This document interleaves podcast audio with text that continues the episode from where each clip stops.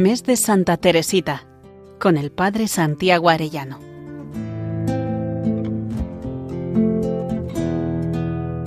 En el nombre del Padre, del Hijo y del Espíritu Santo. Amén. Día 3 del mes de Santa Teresita del Niño Jesús. Primera etapa de la vida de Teresita, la llamada a la santidad desde el principio. En este tercer día vamos a profundizar en la primera etapa de la vida de Santa Teresita, en concreto la llamada a la santidad. Desde el principio de este mes es importante tener presente esta consideración, porque es necesario poner por delante la meta a la que aspiramos para luego comenzar la ascensión. Para entenderlo bien nos vamos a centrar en la infancia de Santa Teresita hasta la muerte de su madre. Su primera etapa transcurre apacible y feliz en la vida de familia, hija de los santos Luis Martín y Celia Guerin. Este santo matrimonio fue la cuna de la santidad de Teresa y sus hermanas, y transmitió a sus hijas la vida de piedad, la devoción al Sagrado Corazón y a la Virgen María, que fue una práctica importante en su hogar familiar y en el ambiente religioso francés en el que vive. Recibe criterios cristianos y un profundo sentido de ayuda a los necesitados. Teresita es la pequeña de la casa y es muy querida por sus padres y sus hermanas. Vive muy feliz rodeada de un inmenso cariño donde desde los primeros instantes de su vida Dios será quien reine su hogar. Sus padres siempre vieron cada hijo como un regalo del cielo y quisieron educar a sus hijos en la virtud. Fijémonos, por ejemplo, con qué esmero cuidaban que Santa Teresita no fuese vanidosa. Nos lo cuenta ella misma. Le preguntaron a papá si era suya y dijeron que era una niña muy guapa. Papá les respondió que sí, pero les hizo señas para que no me dirigiesen elogios.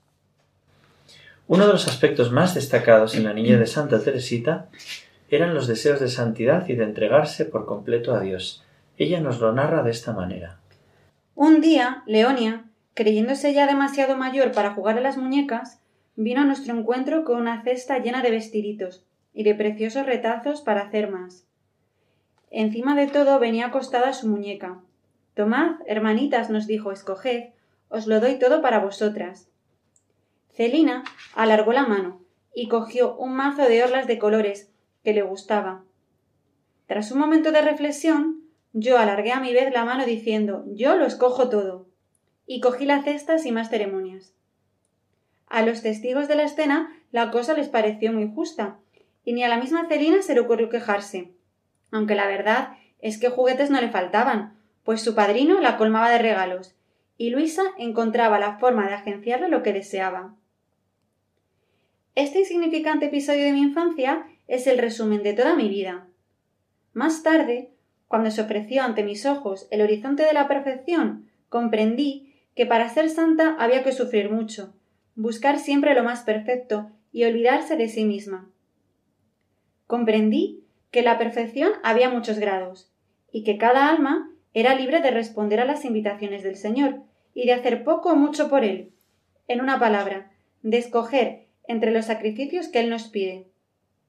Y entonces, como en los días de mi niñez, exclamé Dios mío, yo lo escojo todo. No quiero ser santa medias.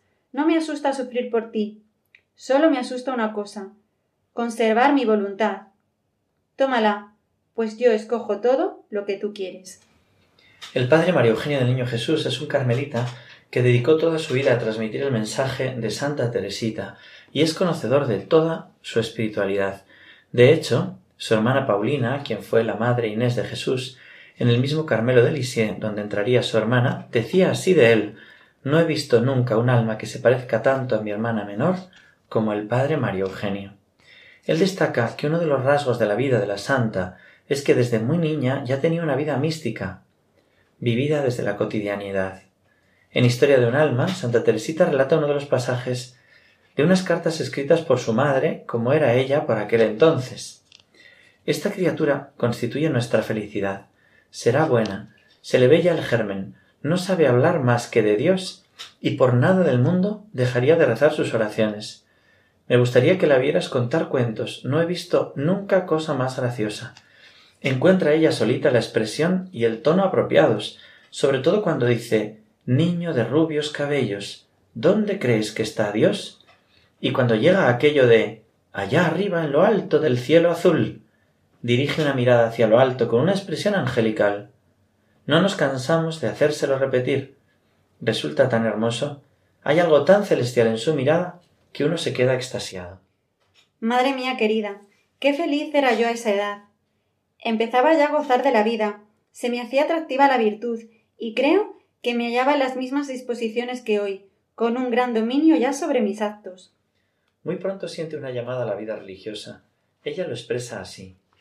Oía decir con frecuencia que seguramente Paulina sería religiosa, y yo entonces, sin saber lo que era eso, pensaba yo también seré religiosa. Es este uno de mis primeros recuerdos, y desde entonces ya nunca cambié de intención. Al ver esta santidad de Teresita desde niña y ver nuestra pobre vida, quizá nos pueda parecer que ya no es para nosotros. Fijaos lo que dice Teresita a Maurice Bellier, un pobre aspirante a misionero lleno de escrúpulos por sus pecados. ¿Cómo me gustaría hacerle comprender la ternura del corazón de Jesús y lo que Él espera de usted? Quisiera tratar de hacerle comprender, con una comparación muy sencilla, cómo ama Jesús a las almas que confían en Él, aun cuando, aun cuando sean imperfectas.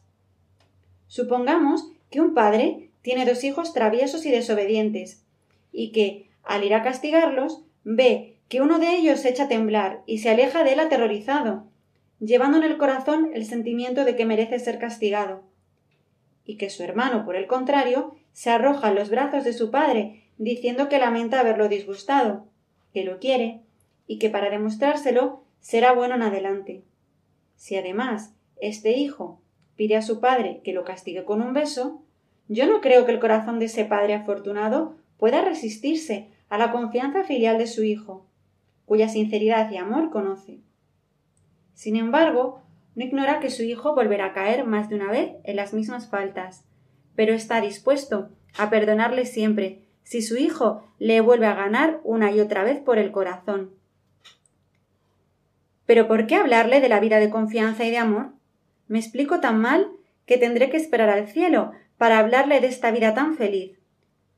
Lo que yo quería hoy hacer era consolarlo. Pidámosle al Señor que nos regale la santidad y concluyamos con esta oración. Santísima Trinidad, Padre, Hijo y Espíritu Santo, yo os agradezco todos los favores, todas las gracias con que habéis enriquecido el alma de Teresita del Niño Jesús durante los veinticuatro años que pasó en la tierra, y por los méritos de tan querida santa, te pido que me concedas la gracia de poder ser una de esas almas pequeñas por las que ella pidió, viviendo esa entrega eficaz, perfecta y absoluta de mi persona a tu amor misericordioso. Amén. Gloria al Padre, al Hijo y al Espíritu Santo, como era en el principio, ahora y siempre, por los siglos de los siglos. Amén.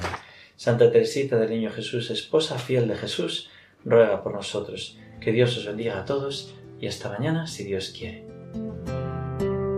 Mes de Santa Teresita, con el Padre Santiago Arellano.